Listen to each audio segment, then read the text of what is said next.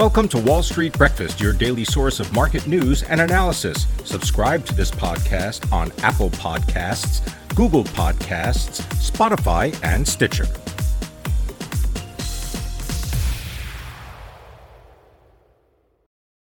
Good morning. Today is Thursday, January 13th, 2022. I'm Pim Fox. Our top stories include new car prices surge, nickel trades at the highest level in a decade, and more viewers huddle to watch the NFL.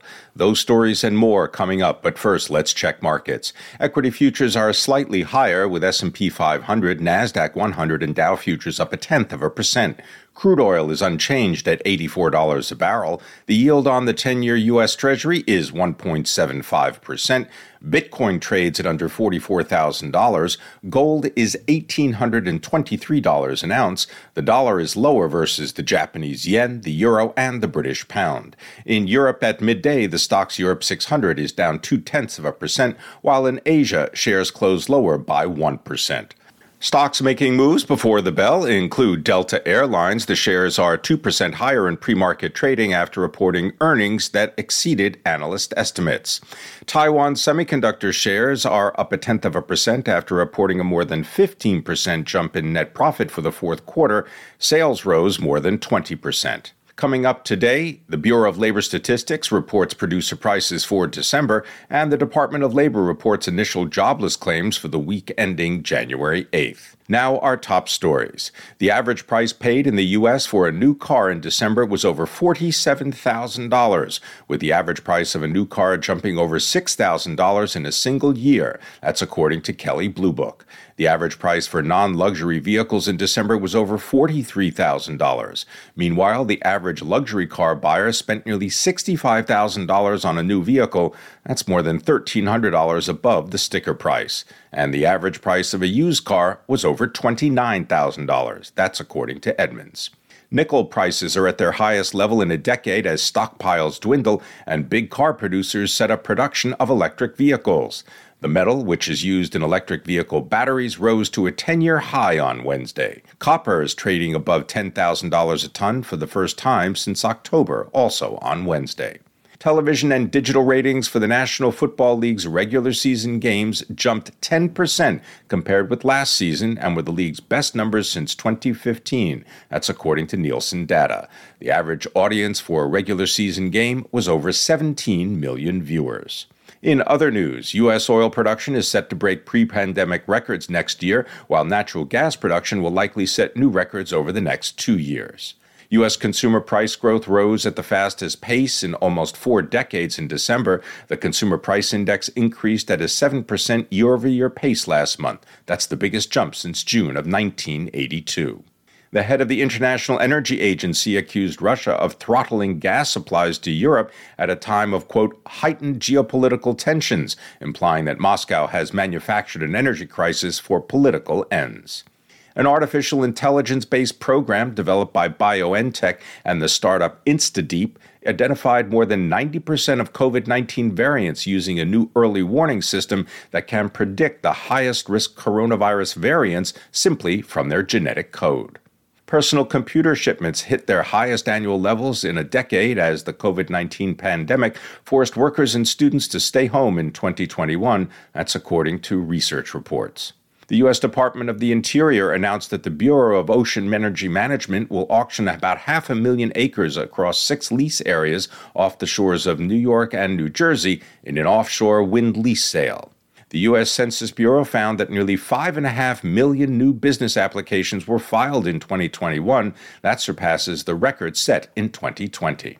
CNN's ratings slumped 90% both overall and in the all important demographic coveted by advertisers in the first week of the new year. That's according to Nielsen. Private equity firm TPG priced its IPO at $29.50 a share, raising $1 billion and making it the year's biggest IPO. TPG's valuation is $9 billion. Shares of California based builder KB Home traded up more than 5% in after hours trading Wednesday after reporting earnings that beat expectations and offered a positive outlook for 2022. Shares of Lennar rose 2.5% in after hours trading on news that the home builder would increase its annual dividend 50%. Domino's Pizza customers ordering chicken wings will soon get fewer of them for the same price. The pizza chain said it's cutting the number of wings in its $8 carryout offer from 10 pieces to just 8 because of rising food and labor costs. Domino's chief executive said the costs of ingredients are increasing 8 to 10% compared to last year. And the top performing stock in the S&P 500 so far this year is the energy company Hess. It is up nearly 25%.